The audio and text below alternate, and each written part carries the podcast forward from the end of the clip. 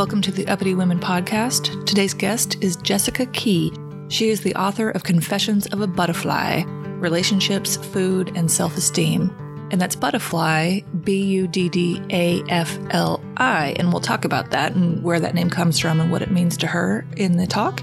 Jessica's book is about her journey so far. She's still a, a young woman, but has been through a lot. She covers tough topics like using food for comfort, being molested, sexual experiences, self-esteem, many things that a lot of us can probably relate to, unfortunately. But it's just her journey on being a healthier person spiritually, mentally, physically, and she's a real joy to be around. I'm a big fan of Jessica. I have been since I met her. I hope that you'll buy her book. She's got a book signing coming up in June, and we'll link to that in the show notes, along with all the other things that we mentioned. I hope you enjoy our conversation as much as I did. I also need to mention that we recorded in the studio at the Butler Center, which is in the Arkansas Studies Institute across from the main library down in the River Market. It's a wonderful resource, and it doesn't cost anything. So you can just call and reserve the studio. It's it's small, but it's got a recorder in there, and it's a nice quiet studio, so you can use it. It's just another wonderful resource in Central Arkansas, and I hope that you will support your local library because we need them. They're wonderful assets in our communities, and you should get online and check out all the cool things that the Butler Center does, and is also the home of the Encyclopedia of Arkansas, which is just a treasure trove of information about people, events, places in this state. It's really pretty fascinating to browse through, and you can search by topic, so definitely check that out. Thanks, Butler Center.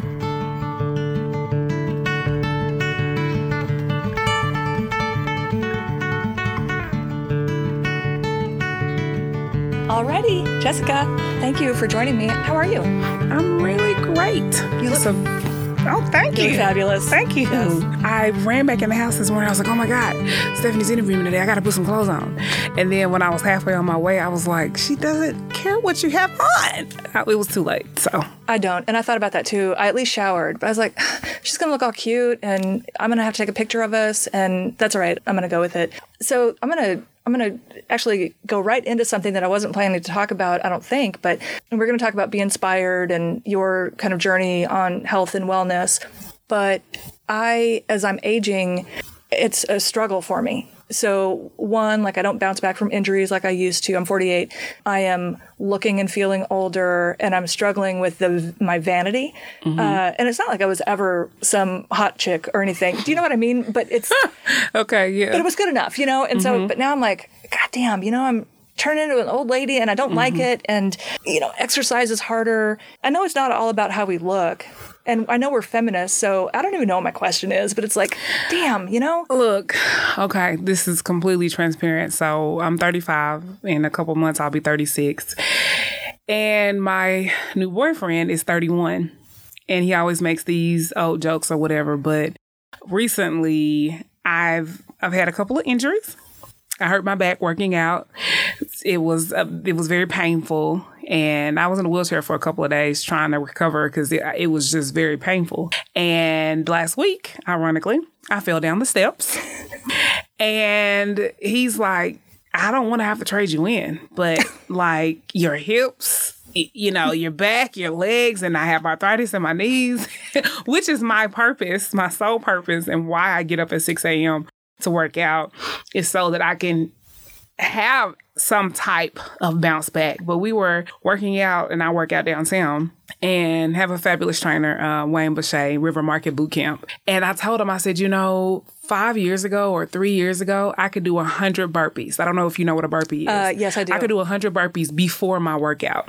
That's insane. There's no way on this earth I could do one hundred burpees before a workout now. Mm-mm. And it's because I've gotten older. And I mean, and even though I consider myself to be in good shape, there is no bounce back. Me falling down those steps last week, and I'm so grateful that I didn't break anything. I'm so grateful.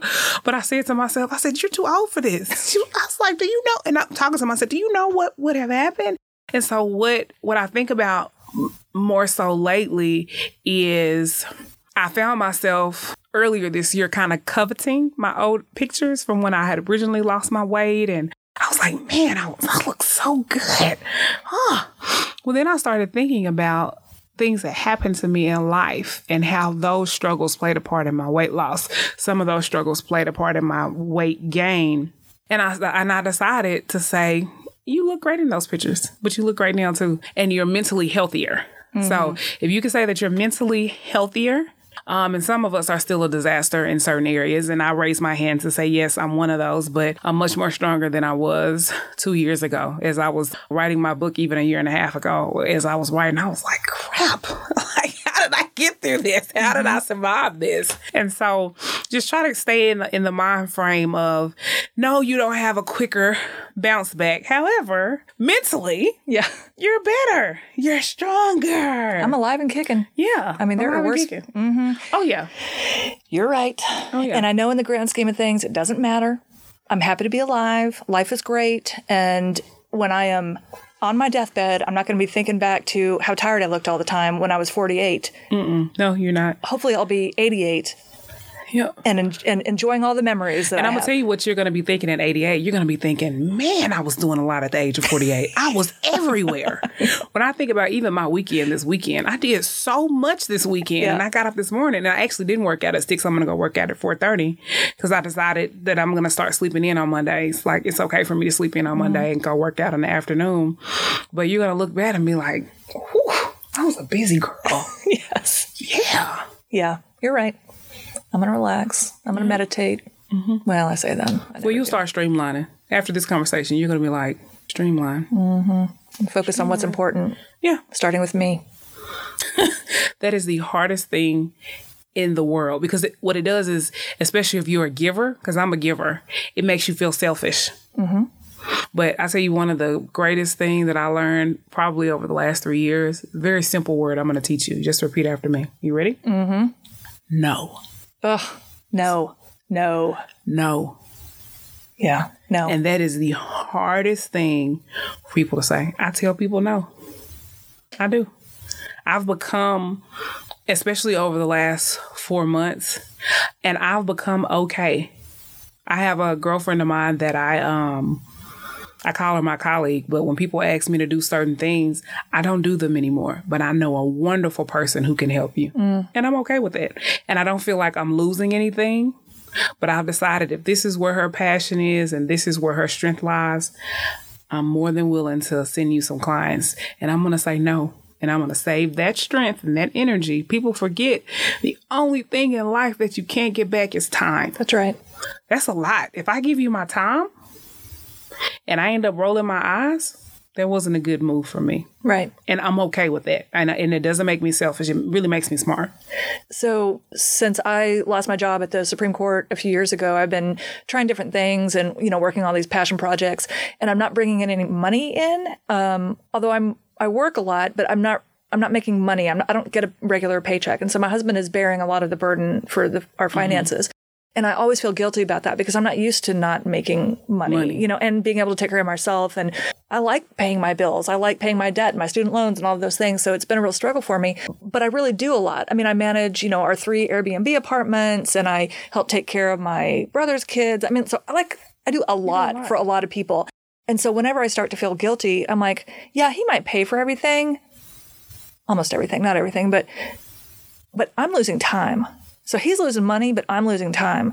And you cannot get it back. No, no. And so, and that's part of, um, you talk about saying no. Usually when I start to say no, it's when I'm in a place like I am sort of right now, although I'm, I'm getting through it at the moment. But um, just recently I've been depressed, a lot of anxiety, uh, trying to figure out what to keep, what to let go. Mm-hmm. And it's hard not to think about who I might be letting down by not mm-hmm. doing certain things. But I'm not the only one. And you you describe us as givers, which we are. Mm-hmm. I learned through a therapist a few years ago that I have generalized anxiety disorder. So that's why I'm a fixer. I always say I'm a fixer. You know, I see a problem. I look for problems to fix, right? So if someone comes to me with a problem, it's really hard for me to let it go until mm-hmm. I have figured out how to help them or how to right help them. them help themselves or whatever. Mm-hmm. And so it's it's very difficult for me to kind of turn my back on things, on problems, if that makes sense. So back to your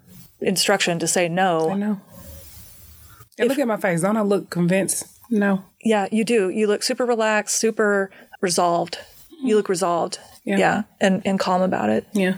So I mean, as we get deeper into talking about last year, I was so busy. Mm-hmm. I was so busy. And again, I have no regrets. For all the touring that I did, I did my, everything myself. I didn't have an agent. I didn't have a publisher, every single place. And so last year I went to, when I think about this and break it down, I went to Philadelphia twice.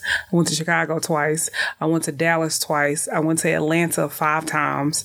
I went to Memphis twice. And I went to New York. And those are all the places I toured. I also threw a couple of vacations in there, a few of them.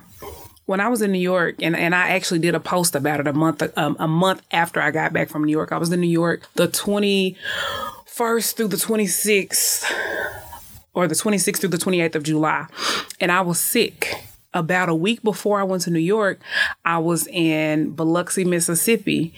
And unbeknownst to me, while I was there, I got some type of infection that went from the left side underneath my breast to the right side underneath my breast. But I didn't know it then. It was a skin infection? Or no one it, really knew what it was at the time. Okay, Later on, okay. after going to three different doctors, I was diagnosed with something very simple, hives. Oh. However, I had never had hives before, and my body had never had hives before. So the entire three days I was in New York. And what makes this so significant is that we, me, my sister, and my cousin, they went for vacation. I went to work. Were everything was late. The the planes were late, like dramatically late. Thought we were not, uh, weren't even going to make it. So we had to go and travel across New York with six things of luggage. Oh, my Lord. Through the subway. I mean, there was no way for, and then get on a ferry and then cross the, the, the ocean, not the ocean, but you know what I'm saying? Right. To get to the venue. So all of this, the whole time, underneath my clothes, my body is festering. Mm-hmm. And they had given me a steroid shot. They had given me medication. None of it was working. And so I'm sweating. I'm in pain. Like I could feel my body.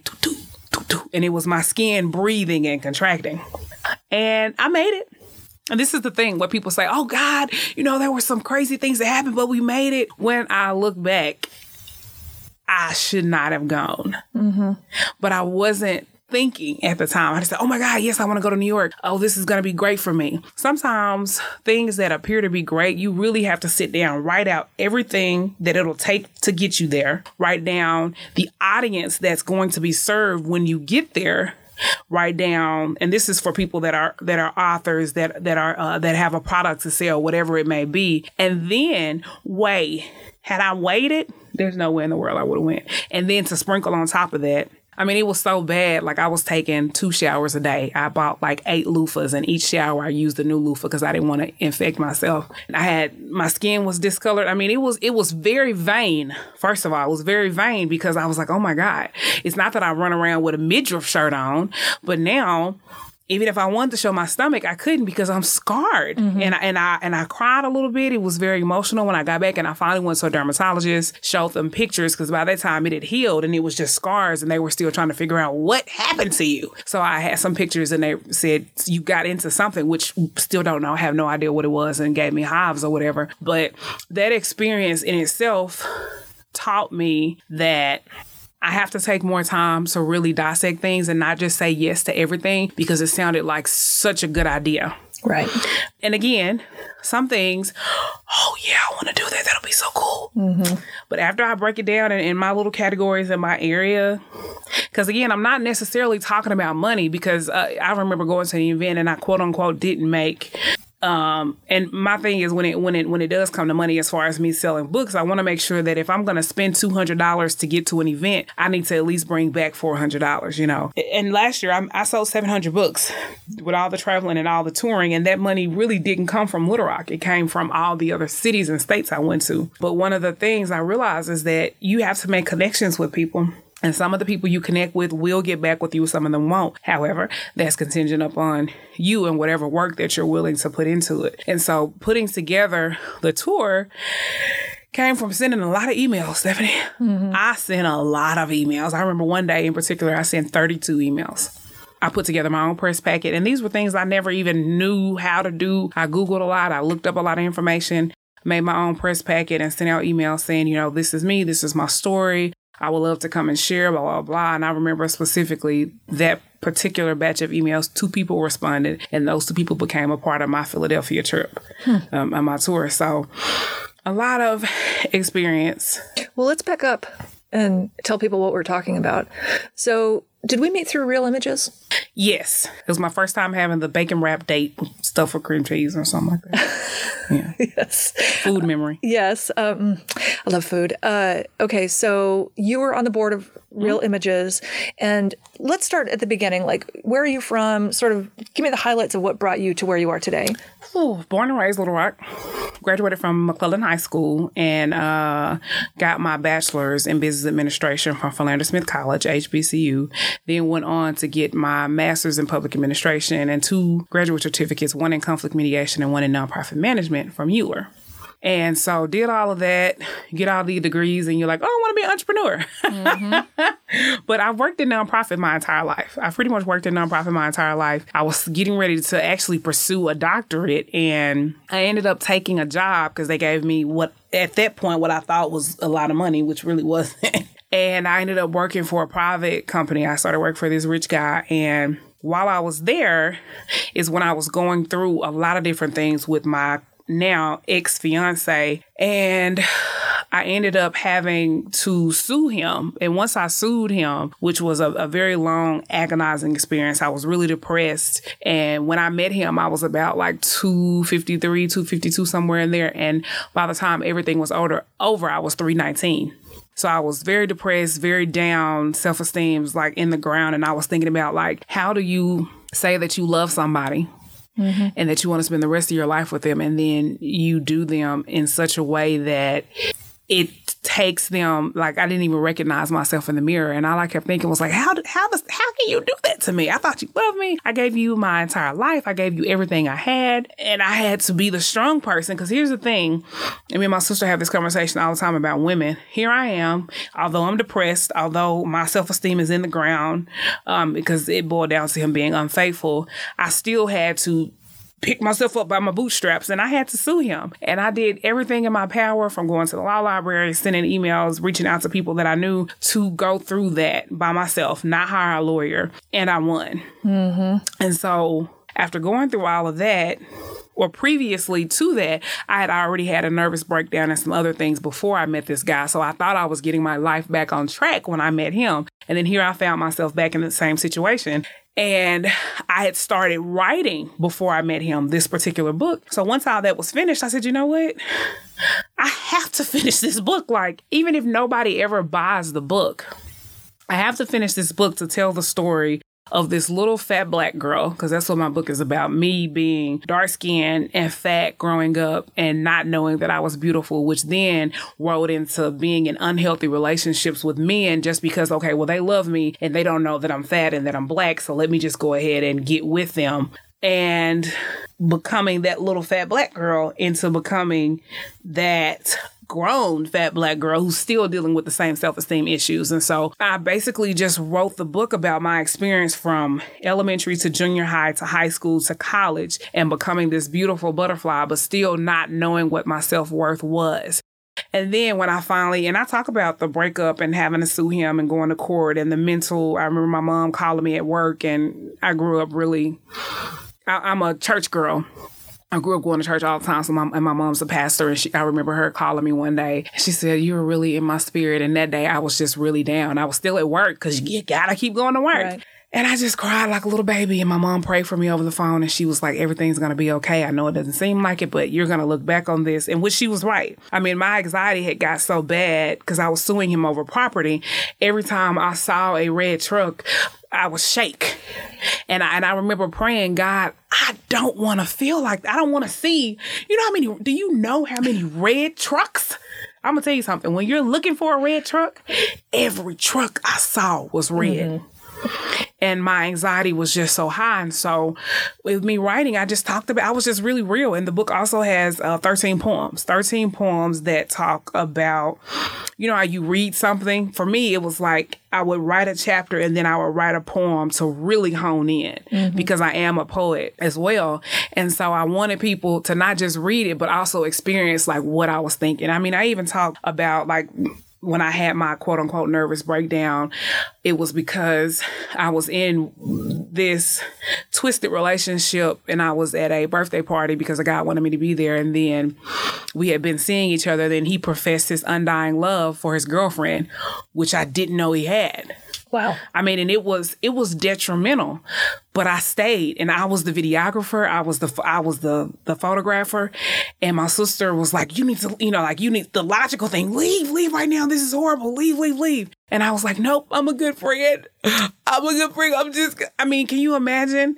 And all I could think of as I was writing this book, because I dedicated the book to my unborn daughter. You know, one day I have a daughter, to say, "You are worth more than this." Looking back now, I would have shielded and hugged and loved my daughter and said, "We're getting the hell out of here," mm-hmm. because I had been mortified. Now, no one knew, but I knew, right? And he knew.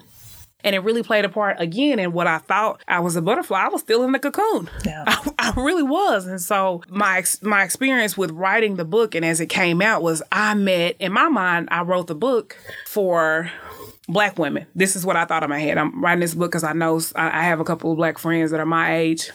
I have met some women. I I mean, I met a woman who barely spoke English, but she read English. And she was from Portugal. I met her when I was in Philadelphia, and she read the book and was like, "This is my life." I mean, I met a, a sixty-seven-year-old retired white woman who was a teacher, and she just was like crying and was like, "Oh my God, this is my ex-husband." And and I was like, "Oh my God," like I wrote the book for women, period. Mm-hmm. And then even outside of that, men have purchased my book and been angry. It's like, "Oh my God, a man really, is this what I did to women?" And it made them think on their part, the behavior that they saw was some of the things that they did. And it just, it touched me in such a way to let me know that, okay, being transparent is okay. I'm not a gossiper. I would never do a Real Lives of Jessica Key. Mm-hmm. I mean, I definitely have adventures, but writing this book, it freed me. It was like birthing the child, mm-hmm. birthing the child and like getting all of that out of me, and then being able to travel and talk to people and say, I was totally in love with food and have been in love with food my entire life. And although I tremendously love sex, I will take lasagna over sex. Like that's how much, you know, involved I was with food, because that was my go-to as a child and then became my go-to as an adult. So it went beyond emotional eating. I mean, and I still have issues from time to time with food, because if I have a horrible day, my mind goes, let's go eat. And mm-hmm. so I have to immediately fight that with, no, we're going to go take a walk, or no, we're going to go make a nice salad. You know, people think about smoking cigarettes. Oh, smoking cigarettes is horrible. Doing drugs is horrible. You know, all those big things that people can see. You can see somebody that's morbidly obese. You can physically see somebody that's quote unquote overweight, but food is everywhere. Yep. And you have to eat food to live. Mm-hmm. So unless you get control, I mean, and I've had moments where I've cried and I'm just like, as I'm stuffing my mouth full of this pot of chicken spaghetti, and I'm like, am I really going to die by the hand of a fork? Right. Like, am I really going to allow this? And even with the people in my family, like at one point, even now, I'm like one of the smaller adults in my family. So that lets you know we eat, you mm-hmm. know, and it, it got to a point in which there's still nothing wrong with this. Like before each meal, I would pray and say, God, please don't let me overindulge. Like, please help me. And so I got to a point where I, when I went out to eat, before I took my first bite of food, I would get a to-go box. Mm, and mm-hmm. because people don't realize, in one way, well, if I'm paying twelve ninety-nine, it better be worth it. I want, I want the whole three servings. Yeah. Well, you don't need the whole three servings. And so growing up in a in a in a family where you can have first, seconds, thirds, and desserts, you don't really get to-go boxes. Mm-hmm. So I just learned a lot of different things. I, I researched a lot, because I, I do now, even now, I either drink water or liquor. Like I don't drink any other calories, because if I'm going to drink my calories, I want it to be something that's going to give me somewhat of a buzz. And that mm-hmm. may seem like, currently I drink a gallon and a half of water every day. Mm-hmm. Because I work out so much. And even if, if I do have a drink, it's not a fruity drink, because doing the research and, and when I was like offering classes and teaching people things, liquor has sugar in it. Right. Well, why would you add a sweet syrup on top of something that already has sugar in it? So I tell people, if you, if you just really want to drink, then you need to have either a glass of wine or a solid Patron, tequila, vodka, nothing with any extra sugar in it, mm-hmm. and just have one or two, and that's it. Don't don't get a huge margarita because you're drinking sugar. Just sugar. And then if you know you're going to drink, that's the day, then you should have two workouts because you need to combat the sugar that's getting ready to turn to fat, because once you drink, it's going to make you eat, because that's the name of the game. And I know this because I've researched it. And so it's so many different things that I've learned around the way. Do I still struggle with my weight loss? Yes, because it depends on if I'm eating out. And there's a difference in a in a salad from Jason's Deli, which I love, and a salad from the house. It's called preservatives. Mm-hmm. So the same salad at home and the same salad out is going to be probably three or four hundred calorie difference. In my weight loss, I just learned to be okay without being perfect. Because I'm not perfect by any means. I don't deprive myself of anything. I'm just smart when I eat. If I'm going to have high carbohydrates, if I'm going to eat French fries, shout out to Idaho potatoes, it will be at lunch and not at dinner. Because a lot of times people don't realize when you are eating, you eat for energy. Mm-hmm. That is the purpose of food. It's a lot of things, again, with me being an emotional eater, you don't realize food is meant to give you energy. Right. So why would you eat a huge steak at eight thirty at night? Do you need steak energy at eight thirty? Because when you finish eating, you're going to bed. So these are all the different things that I, I learned about myself, and I asked myself. I started doing... Which you, people don't really think about. It seems kind of weird, but I love Food Channel, the Food Channel, mm-hmm. the Food Network. And one of the ways they try to get you as the person on the other side of the T V to recognize how good the food is that they're tasting is they say, oh, this lime zest made it taste tarty and it was beautiful. Oh, the crunchiness of these croutons. Oh, the seasoning from this rosemary. So what it made me realize was that I wasn't tasting my food. Mm. I was eating it. Mm-hmm.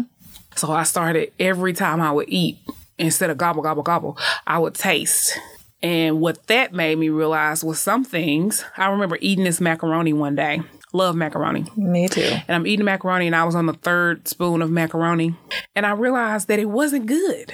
Even though it was macaroni, whoever made the macaroni, it just wasn't good. So I spit out the third bite, and I threw it away. And most people was like, oh, my God, you, you should have just added some salt. Uh, you know, in hindsight, maybe I could have added some salt. But in that moment, I said to myself, Jessica, stop eating stuff that doesn't taste good. Mm-hmm. It's just like if you go get a burger from Davis Burger and it just really wasn't what it usually is, but you eat it anyway, just don't finish eating the rest of it. Mm-hmm. So all these different things I started doing and really asking myself, and even to go beyond that, I started grocery shopping different. I started reading labels. Um, now, I don't buy anything if I can't pronounce the first three to five ingredients. Mm-hmm. So I haven't eaten cereal in three years. Yeah. Because you can't pronounce any of the ingredients. Right. And some people say, oh, you're, and even my one of my trainers, she was like, you, you, you doing the most.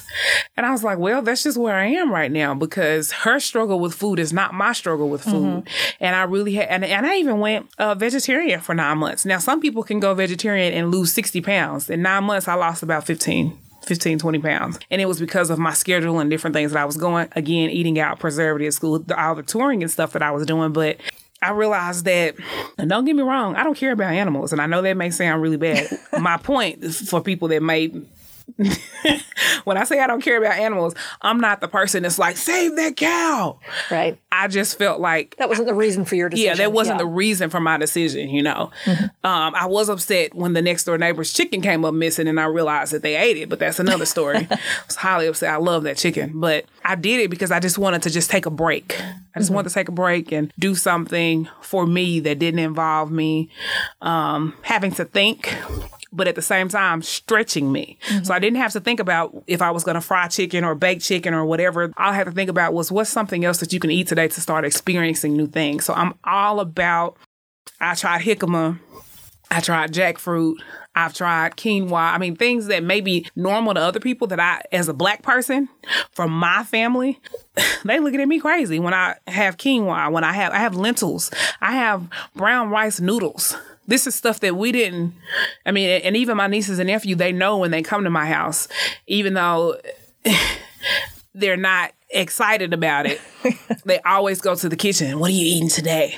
So the other day, for the first time, they had fried cauliflower. Mm. They didn't like it, but at least they tried it. And now you can say, oh, I don't like it because of blah, blah, blah, mm-hmm. rather than saying, oh, no, I'd never try that.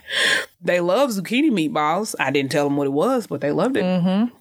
So these experiences and learning different foods is what really helped me in my weight loss journey and what helped me. So now I'm like seventy, seventy pounds down, and I still work out. I still push myself to do different things. I modify a lot of exercises because of my knees. So even though I've lost seventy pounds, for every pound you lose, it's a four percent return on your uh, knees.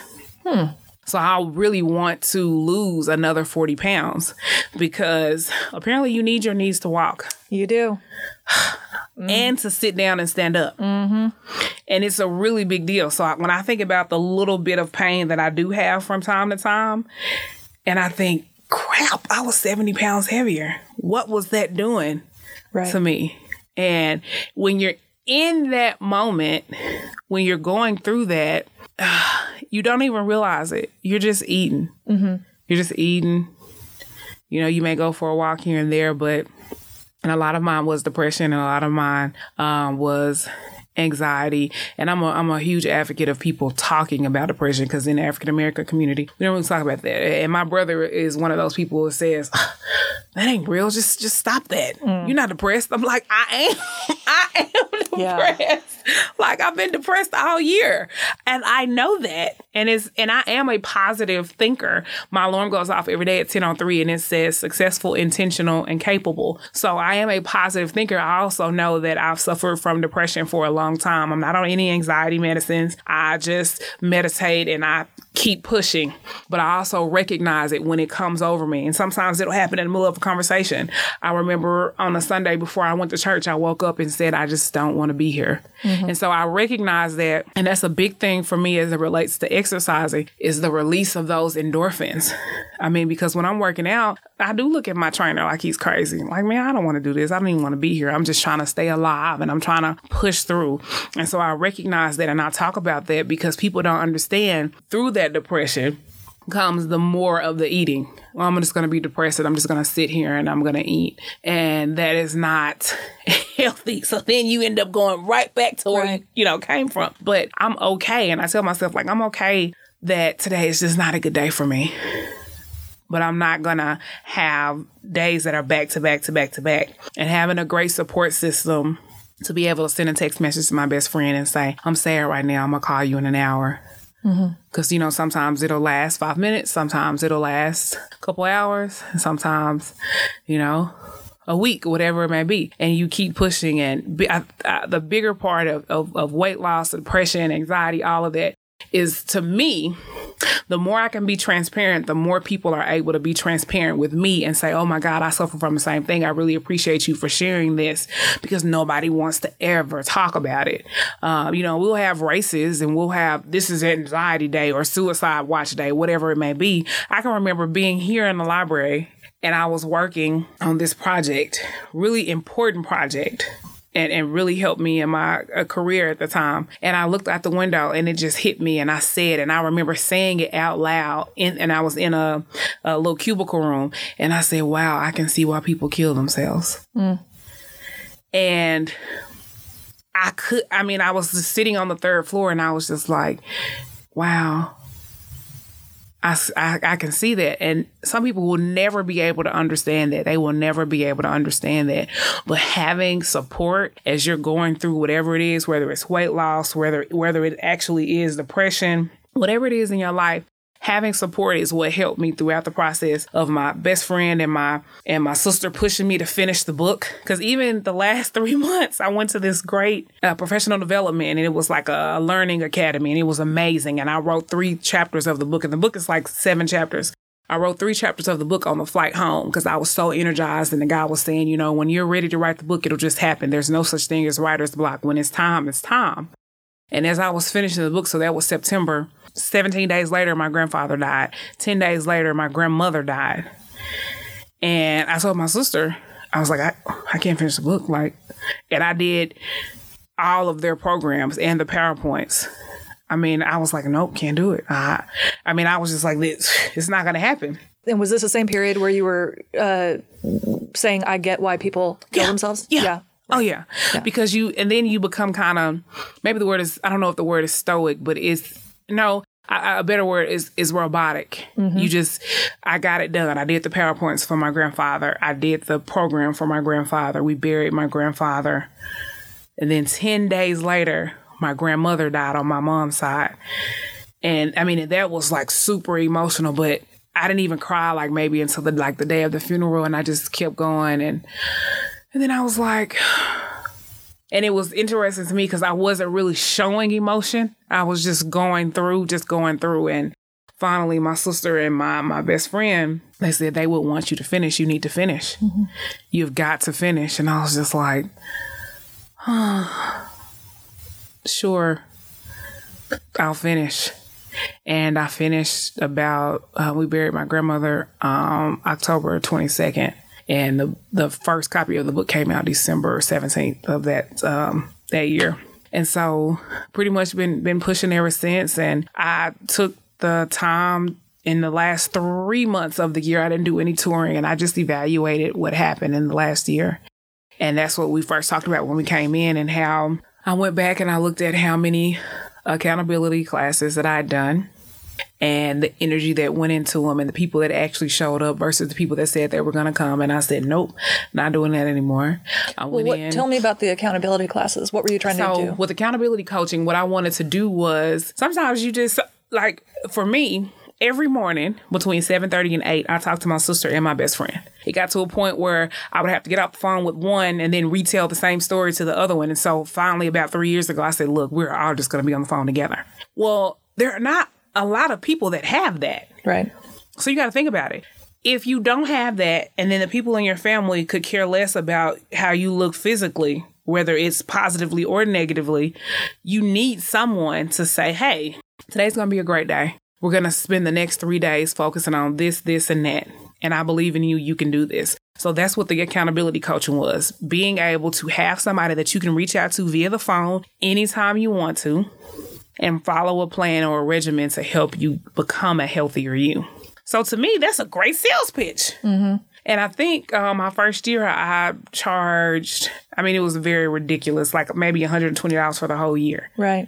Because I knew that it wasn't going to take a lot of energy. I already had everything set up. I had each month broken down. People just didn't have follow through. Mm-hmm. And I, I did it for the entire year. And I finally decided at the end of December, nope, this will be the last one. I appreciate everybody that, you know, played a part in this group. But And I, and I didn't say it's because of this, this, this, and that. I just said that because of my other obligations, which I do have other obligations, I'm no longer going to be doing this. So did you ever figure out why it fizzled out, why people lost motivation or, or interest or whatever it was? Yeah, just normal life. Right. Everybody would always say, oh, God, this happened. It wasn't a priority for them. Mm-mm, it wasn't a priority. And you got to think about it. You have some people, for example, when my grandfather died and when my mother died, I wasn't thinking about going to the gym. I still went because I knew I had to do that for me, and I needed to have some type of centering. But you have some people who are completely not like that. Their whole life shuts down. The only thing they're able to do is go to work and maybe cook dinner for their kids. Mm-hmm. And then you have some people who it's just Tuesday and I don't want to do anything. Mm-hmm. I mean, no real reason. Not that they didn't enjoy the program. You know, you would get the little like or the little heart, but still no follow through, no no phone call return, no no text message return. And now some people would say, oh, well, as long as you're getting the money, that's all that matters. Who cares if they're not being a, but that's not how I roll. I don't want to sit here and be giving you my energy and my time and, and you have no results, results. Because then you're telling people, oh, I'm in her accountability class and everybody's looking at you like, you haven't lost anyway, you know? Right. And it, and, it, and even more so wasn't even necessarily about weight, because I wanted people to, for example, whatever the smallest fitting outfit you have in your closet, put it on, take a picture of it. Mm-hmm. And then in one month, put it back on. And so and don't get me wrong, I have some people who really did do it. But when you have a ninety to ten ratio, mm-hmm. it's just not worth the energy. Right. And right. I'm and I'm. completely okay with it. I have no regrets. I'm not going to restart it because it takes too much of my energy. Because you got to think about it. I'm doing every challenge that I'm asking you to do. Mm-hmm. And I'm literally doing it. So I'm killing myself. I'm asking you to work out an extra time at least two to three times a week. So I'm doing that. Mm-hmm. Then I end up doing it by myself. Right. So I'm going to back up. I have a lot of questions for you. A couple of things. Do you know why there is a stigma in the African-American community about therapy or depression or just mental health generally? Because it's nobody's business what goes on in this household. That is a sentence that you will hear echoed throughout the African-American community. And that goes back for decades, years. I remember an older woman, I'm thirty-five, she's seventy. And I told her that uh, one of the reasons why I was leaving my fiance was because he was cheating on me. And this is a very intelligent woman. And she said, what? She said, I think you're being dramatic. Whoa. She told me that. And I didn't I didn't say anything else about it. And she just said, sometimes men are just being men. That doesn't mean that they don't love you. And so when you have a generation like that, I can, I can, I'll do you one better than that. I remember being on an airplane with a woman. Now, this woman had to be about seventy-five. And we just ended up chit-chatting, and in some kind of way, she pulled that out of me. And I was like, well, I was engaged, but unfortunately, my, you know. And she looked at me and she said, hmm. She said, my husband cheated on me all the time, but I didn't go anywhere. And she went on to talk about sometimes you that's just what you do. You just stay. You take care of your kids, take care of your family. You just stay and you don't worry about it. So you got to think about things like that in reference to people being depressed. You just you just need to stop all of that. Stop all that crying. Ain't nothing wrong with you, because th- these are the things that I've heard over time from just a variety of different people from different backgrounds. Like, although they may have been African-American, some grew up poor, some grew up middle class, some grew up rich or whatever. Still the same thing. You don't talk about what happens in this house, because you don't want our name to be defamed, whether you are, are someone in the community or you aren't somebody in the community. So as you're describing this, I'm thinking of the struggle that I have when there's, say, an African-American politician or a judge or someone who is elevated somehow in, in society and they fuck up. Mm-hmm. And I'm like, no, because we already think black people are worse, mm-hmm. you know, so don't do, you know, so yeah. I hold them to a higher standard because I don't want us racist or biased white people or whoever ever it is to say, well, see, that's why we don't elect black people. Mm-hmm. Right. And so and it wouldn't matter if somebody the same. No. Yeah. No. It wouldn't matter. So you are held to different standards. Yeah. And I am just, maybe I'm just projecting this, but is it possible that, that this sort of the way it is in the black community is because, because you don't want others to know our business? To see, yes. And to oh, see yeah. that there may be a dysfunction, because we already think you're yeah. not as good. Oh, for sure. Right. Now, I mean, don't get me wrong. I mean, and this is just one little black girl talking in, in Little Rock. Um, I've gone to therapy, and in my book, when I admitted that I was going to therapy, I had different family members secretly. And the reason why I say secretly is because they didn't announce it to anybody else. They just texted me mm. and said, oh, my God, I'm I just started going to therapy. It's the best decision I ever made. And I can think of some detrimental things that happened in my family. And it never dawned on me. We should have sent him to see a therapist. We should have sent her to see a therapist. Until I got older. Now, when I look back, I say, dang, we should have sent them. Right. But it's because we don't want that that stamp. Right. Oh, my God, you're saying. Because for some reason, people think therapists is cuckoo, you know? Right. And so in the African-American, uh, African-American society, when you talk about um, being honest that you're not perfect, which mm-hmm. seems kind of funny to even say that, that I'm not perfect in what I'm doing. It's like, no, I can't talk about that the fact that I'm going to see a therapist about what's on my mind. No. Mm-hmm. Oh my God, I love therapy. Yeah. I don't have any money for it right now, but I love it. It's a beautiful thing. Well, it is. And it's nice to me. I like just having a... an outside person. Yes. Who can look and say, all right, Stephanie, let's chill out with your bullshit mm-hmm. because, you know, you're not whatever, whatever mm-hmm. it is. Or, yeah, that person isn't treating you well and yeah. you need to protect yourself. When you were young, you describe yourself as a little fat black girl. Mm-hmm. Is that how you felt at the time? Yeah. Okay. So do you feel, or you... Now, here's the thing. With me being a little fat black girl, in my household, my mother, her her nickname for me was Chocolate Drop. She always loved me and hugged on me. And my father, every single day that he was in our household, said, you are beautiful. And I want you to know that you're beautiful, because I don't want some little nappy-headed boy to tell you you're beautiful and it's something that you've never heard before. Mm-hmm. So it wasn't that I didn't have the support. I just I just felt like that's what my parents have to say. Right. Because you weren't feeling that same love in the outside world. Mm-mm, not at all. How how do we teach girls? Because I think all girls struggle with it. I mean, mm-hmm. with some exceptions, but with self-worth. Uh, we look to boys for our value. Mm-hmm. We look to, um, well, it, external validation. And I still at forty-eight look for external validation, right? I don't know how to teach girls that they do have value and they do have worth, no matter what they look like. Or I actually uh, taught uh, like a six-week class or or three-week class to a group of actually Hispanic girls. I thought it was so freaking cool. But anyway, and one of the things that we did was I brought a mirror, and each of them had to hold the mirror and say something positive mm-hmm. about themselves. And I realized that not just in that room, but I know in the outside world, the people don't stand in the mirror naked. I, I encourage people every day, rather than standing in the mirror naked and sucking your stomach in and pushing your boobs up, to stand in the mirror and say what you feel is beautiful about yourself. Mm. There are so many people at the event this weekend. Um, When I got uh, honored with, through Real Images, I took a picture with a little girl. And the girl who was taking the picture had to keep taking pictures because when the little girl smiles, she closes her eyes. Mm-hmm. So we took like ten pictures. Well, she never posted any of the pictures. And her mom called me last night and was like, I really wanted to post the pictures because I was so happy that she got to see you get honored. But she refused to post the pictures because she said every single last picture was ugly. And so I actually did a... a challenge where I took a picture of myself, even though I had Spanx on. You know, we're raised to have Spanx on, but I could still see the rolls in my tummy. So al- although the picture was pretty, in my carnal eyes, as soon as I looked at the picture, I was just like, man, I'm so freaking fat. Even though I've lost weight, I'm still fat. So I posted the picture and I, I wrote a thing that says, I dare you to post a not perfect picture because this is who you are.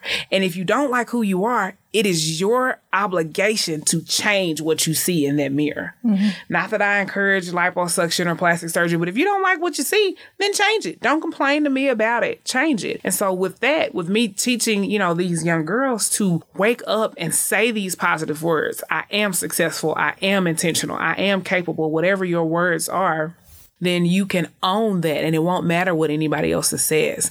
And the hardest thing, I mean, for me, one of the things that I suffer from was bullying because so many people are caught up in, I mean, and now there's Instagram and Facebook, so they see so many quote unquote beautiful women mm-hmm. according to the standards of the world. But unless you can really look in that mirror and say, I own every wrinkle, every dent, every whatever, it's going to be hard. Mm-hmm. Well, it's funny that you say look in the mirror and find something positive because every time I take a shower, I always lift my boobs up and I think, God, I can't wait to afford a breast lift.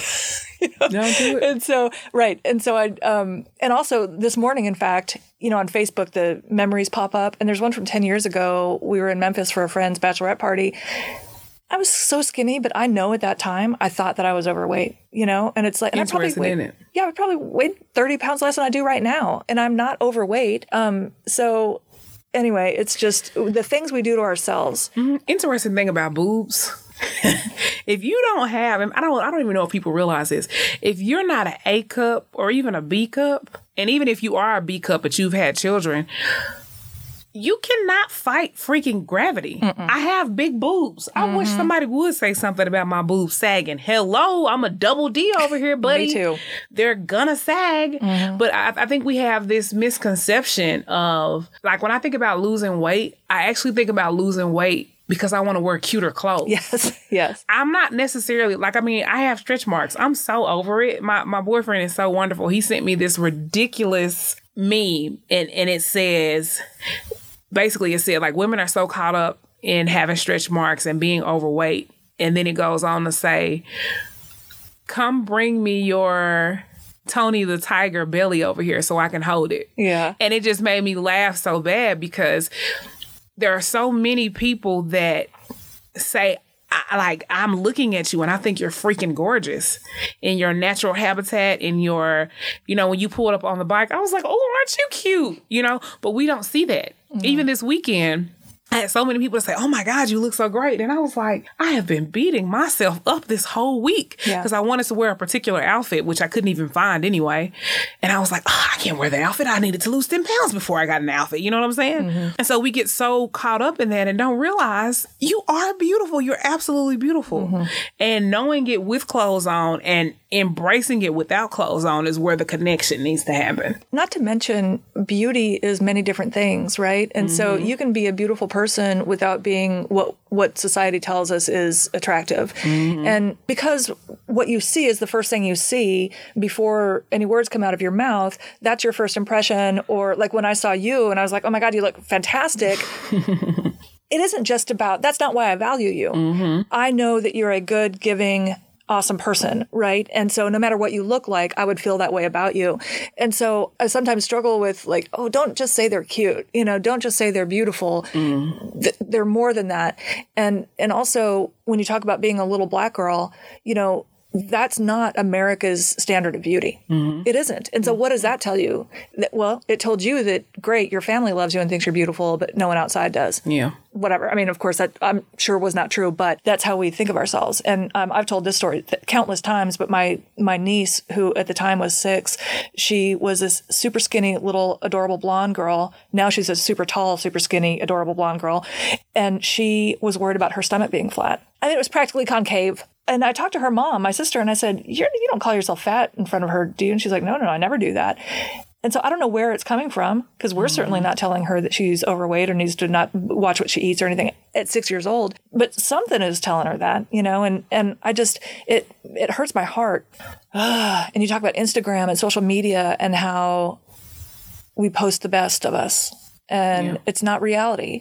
And I don't know if it, there really are more suicides now, but it feels like it. And I don't know if it's just because we hear about more of them or because more kids are killing themselves because they're being bullied or because they feel less than or they're depressed and don't have anywhere to go. Mm-hmm. But we've got a serious problem. Yeah, it feels like an epidemic to me. I actually had somebody that, that said that, that they were really glad on my Facebook and on my Instagram that I post pictures of me working out, like, naturally. Mm-hmm. It never even dawned on me that I was like, I guess, like, why would I pose for a picture? I'm hot and sweaty. I just want you to know that this is the real. If you want to wear a certain outfit, this is what you're going to have to do to be able to do that. But it's so many, and and, and even in, in Instagram and in Facebook and all these different things, it's amazing to me how people still don't get it. Like, I, I love, there's, I don't even know the name of the page, but they always do Instagram versus reality, and mm-hmm. it's the same person, and they They pose for a picture, hold their stomach in real tight, right. and then they relax so that you can see that, hey, all I'm doing is posing here. Right. So that people can relax. I mean, I actually decided with the relationship that I'm in now, or actually the previous relationship, that I wasn't going to post anything on Facebook, because when I was engaged, I had so many people rooting for me. It was like, yeah. And I, didn't, I really didn't post a lot, but I, we ended up, we won honeymoons and photography for the wedding, because I had to get people to like like our post and all of that, which I ended up giving to the other couple. Well, I went on one of the honeymoons. It was great. Good for you. It was one of those things where I remember going out to this club, this karaoke bar, and this girl who I didn't even know walked to me, she was like, oh my God, I follow you on Facebook. And I'm so excited that, you, that you're getting married. That just gives me hope that one day I'll find somebody. And I remember leaving and I called my sister. I said, I don't want to give anybody hope anymore. And ever since that day, I decided I'm not going to post my relationship on Facebook. And the reason being is because if you're, if you're not going to post the negative, which I would never post negative because some things are private. Right. Then why am I posting the positive? Because there are right. some people who literally just live to see, oh, man, he bought her flowers. You didn't buy me any flowers. Mm-hmm. I just want to live my life. And I, and that's actually one of the rules of my relationship. We don't need to be. And, and some people will disagree. I'm not Facebook friends with my boyfriend. And mm-hmm. and I told him, you know me in real life. Right. Why do we have to be virtual reality friends? Right. Also, once you make it official on Facebook, that means you're going to break up. I mean, and, and it's it's not, no, just period. Not even to let the world know that we're boyfriend and girlfriend, but just for us to be Facebook friends. Right. I don't want you to be my Facebook. For what? I see you. I see you over there. Right. I can see you. I want to ask you a couple more things. Your book, you self-published. I self-published. Um, a wise man, wise man being a millionaire, he said, if you're not going to sell ten thousand copies in your first month, you should self-publish. So I self-published and I sold seven hundred copies my first year. Well, how did you do that? I went through uh, createspace dot com, which is now owned by K D P, which is Kindle Direct Publishing. Yeah. And and I actually have an online class that I offer where I teach people how to go through the entire process. It's like forty-nine ninety-nine, and I teach you from beginning to end how to go through the process of self-publishing. But for my book, I paid a total of two hundred thirty-six dollars. And that included, well, at the time I was dating my photographer, so he did all of my mm-hmm. stuff for free. I worked with a guy who did editing, mm-hmm. and he did that for free. And then I had a young lady who did my design of the book and, you know, putting the placement and putting the words with the curly cues and all of that. And she charged like thirty-five dollars an hour. So actually it wasn't two hundred thirty-six dollars. It was one hundred thirty-six dollars. So I sent all of that in, and then they tell you, okay, your book cover has been approved, you know, with the shininess and all of that. And the only thing I paid for was to ship my first one hundred books. And I'm just, again, I'm transparent. For each book, it's two hundred fifteen dollars. And I didn't want my book to be super expensive. So my book mm-hmm. is fourteen ninety-nine. Mm-hmm. Yeah, and that's I, very reasonable. I say that to let people know that you can publish a book. There's nothing keep. The only thing that's keeping you from publishing a book is yourself and you not having the knowledge to know how to do it. So on my website, uh, butter inspired dot com, B U D D A I N S P I R E D dot com, I offer a class that teaches you how to focus on picking out what your title is going to be, picking out who your group's going to be, and what the best price is to set your book for, all of that. How did you get this nickname, Butterfly? Butterfly. I I was twenty-one and I went to my first poetry uh, place, which was Mediums, which was, used to be in Kavanaugh. And he was like, oh, you got to you make up a stage name, make up a stage name. And I, I've always been fixated with butterflies. Actually, if you go into my house, you're like, hmm, butterflies much? And I have like diff- butterflies everywhere. And I knew that I wanted it to be spelled differently, which is the B U D D A F L I. And uh, the book was actually going to be called The Fat Chick. And right before I got ready to finalize everything, God just dropped it in my spirit to name it Confessions of a Butterfly, Relationships, Food, and Self-Esteem. Because I would have never went for a long title. Right. And it just... Well, what's funny is that whenever I've seen your website or, or this name, I've always thought of Buddha, mm-hmm. not Butterfly. Mm-hmm. So I never got it until just now when I said, how did you get, oh, Butterfly? Yeah. That's when and I you first know got it. It's a great conversational piece. Like growing up, Church of God in Christ, which is falls under Pentecostal. Um, I remember writing a grant for this organization and the woman was so nervous. Like she didn't know how to approach the topic. And we had already said, I was going to write the grant, this is that and the other. And she goes, she was like, I really don't know how to ask you, but are you a Buddhist? Because if I was a Buddhist, because they were Christian, they wouldn't have let me do the grant. That's just, and it sounds horrible. She was like, she was like, I'm so sorry. I, I don't really know how to approach the subject. And so I actually spent like twenty minutes on the phone with her and I taught her how to be able to approach that subject with someone so that it's not, so that it doesn't leave a bad taste in someone's mouth. Right. Because I get it. Right. Yeah. It's still weird. Yeah. But I get it. And so it's a great conversation piece because people say, Buddha? I've heard Budafi. I was like, that doesn't even. And if you could, if you really look, this, the bee is actually a butterfly. I it's just, a sideways butterfly. I see that. Yeah. Which, which my hope was that that would correlate to the rest of the words and people will be right. like, hmm? Right. So Confessions of a Butterfly, Relationships, Food, and Self-Esteem. Did you do your makeup for that cover? I did not. A young lady by the name of Amari, and her name is uh, Eye Candy, Eye Candy by Amari. She did my makeup. My first time ever getting my makeup done professionally with Ollie, I was so nervous. I was like, am I going to be able to see? She was like, you'll be able to see. And see. I actually did the that photo. That eyeliner is perfect. Thank you. That line is perfect. She's good. I actually did this in my living room. This blue right here oh. is a shower curtain that I staple gunned to the wall behind me. Mm. And my friend was such a great photographer that he, I mean, he did an excellent job hmm. with the with the shadowing. And I, it, it took three hours because after he finished, he was like, okay, I'm going to go edit these and you have to choose. And I wanted it to be, you know, as natural as possible, but with the whole darkness right. of... It's beautiful. So I was really nervous because Garbo Hearn of uh, Hearn Fine Art Gallery, mm-hmm. um, our, uh, Pyramid Books and Custom Framing, I gave her the book because I wanted to do my first book signing there because I was there and at Barnes and Noble. And I was so nervous because, I mean, she's a she's a beast. That bookstore has been there for thirty years.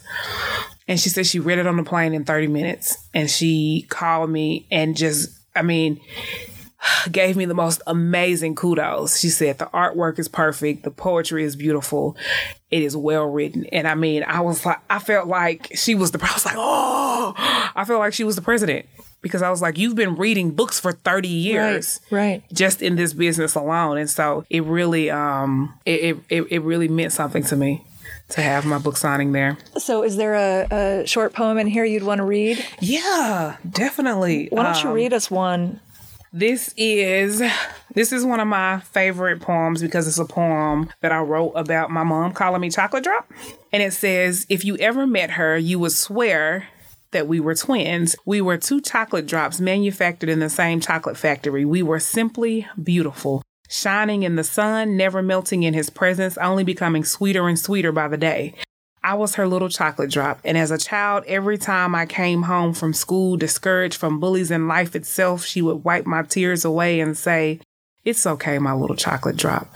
Somehow that always seemed to make me feel better. My mom always knew just what to say to take the hurt away, even if only for a moment. My life always felt like living when I was in the arms of my mom. If only I could stay there. Oh, so that's my dedication to her.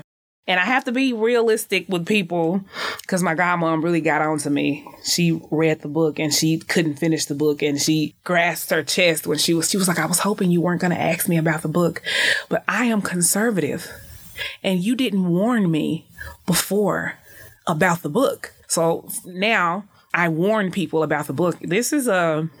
But what is what is what? This is a tell-all book, right? And I talk about uh, the fact that I was molested. I talk about um, my first sexual encounter with someone and what I imagined it to be, and how it was not that at all. And I talk about um, sex and how me giving my body away the first time, I thought, okay, this is what I do. This is what I'm supposed to do. He'll like me forever if right. I keep giving him this. And so it was a little bit too much for her. And I mean, and again, it's seven chapters. So the first chapter is me, t- you know, talking about what happened to me and how I didn't understand what molestation was because that's not something we talked about in the church. So I break that down too. We don't talk about molestation in church. I didn't even know that I was actually molested until years later when I learned what that word was. Because mm-hmm. if you never talk about a word, you've never heard a word, you don't know what the word means. Mm-hmm. And back then, even though I'm thirty-five, T V didn't get to be what it was until it is now. So there were there weren't there were just kissing scenes on T V. There weren't sex scenes, or pornography wasn't on and popping like it is now. And so I talk about that in the book. And so now, especially when I when an older person buys it, I tell them, hey, just mm-hmm. just brace yourself. But I mean, I've had many people who who read it and couldn't put it. She was like, oh, my I, I, my cousin wife. She was like, I'll, I'll support you. So she picks up the book and goes back to work and never does any more work. Could not stop reading the book at work. She was like, oh, my God. She was like, I cried, I laughed, I snotted, and then I laughed again. And and just how people just really fed into the book. I, I've gotten messages. I remember my cousin's boyfriend, he called me and he was upset. He was like, who is who is Devin? Who is Devin? Because I name names in the book, but they're not the real names. The sixty-seven-year-old woman, she asked me, I just, I got two questions. Okay, do they know you wrote the book and is that their real name? And I go, no, I'm not a vixen. I would never, I would never just put people out there like, this is my story. And so I just changed the names up. But the guy was just like, oh, if I ever see, if I ever see him, I'm a, he was emotionally abusive. I mean, he was just very into the book. So it's definitely a tell-all book. It's a, it's exciting, but it's inspirational, and you know, I, I'm some sort of a hero to myself um, in the end. We are our own heroes. Uh, have you heard from anyone who's in the book, even if their real names aren't used? I haven't. Okay, well, that's crazy, probably, huh? That's probably good. uh, all right, so last thing, and then I've got to I've got to let you go. Um, we were talking on our way in here about how last year was really hard on you. Mm-hmm. You were just balls to the wall, and you know, yeah. you got the hives and everything. Talk to me about what made you kind of stop and refocus, and how you're trying to take care of yourself better now. Um, well, again, last year I did a lot of traveling, and towards the end of the year, I needed to go to Philadelphia one more time.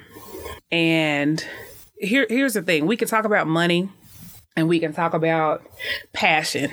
You got to have one or the other. And you also have to be able to pay your bills with one of them. And your light company doesn't care about how passionate you are. And so I was getting ready to go on this trip, and I talked to the person that was putting everything together for me.